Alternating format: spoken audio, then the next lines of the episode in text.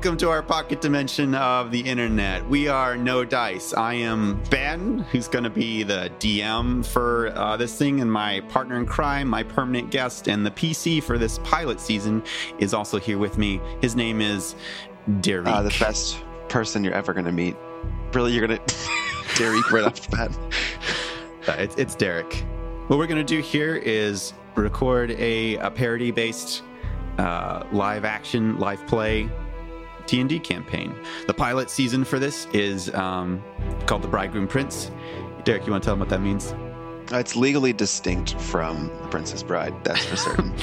Yeah, yeah. And so, like, we are No Dice, and one of our shows is Chaos and Dragons, and the pilot season of Chaos and Dragons is The Bridegroom Prince.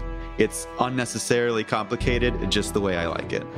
Why make things simple when you can benify them and make them so complicated? That's right. No, not the voice. It's a little taste for you. Um, of things to come.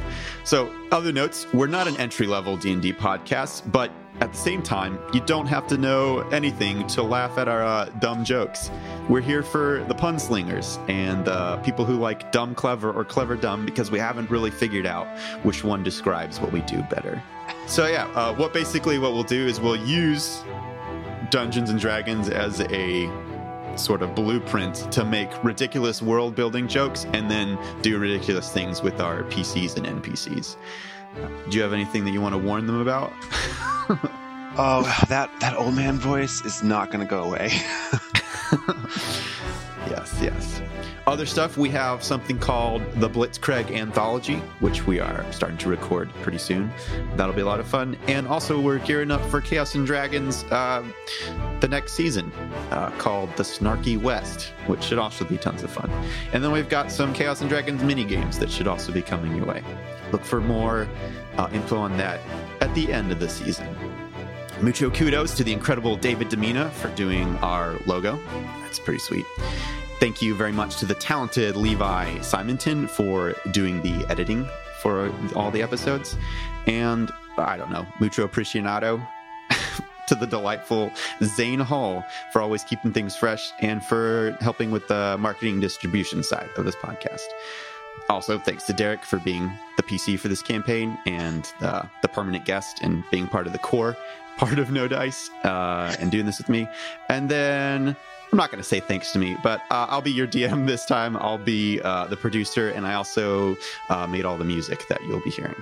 Like the music that you're hearing right now that Derek has never I've literally heard only heard Levi's first name. I haven't heard of any of these other people. So it just shows you that I am truly the guest. And this is his rodeo. No, but like the support of like having someone to like bounce ideas off has been like priceless. And plus, I have had so much fun every day. And yeah, what was the other thing that I was going to say? Oh yeah, there's yeah, there's music playing right now that I don't think Derek has ever heard. Um, but I I made it. It's not being added in post. I can totally hear the whole song right now. yeah. Oh, it's it's this lovely ditty.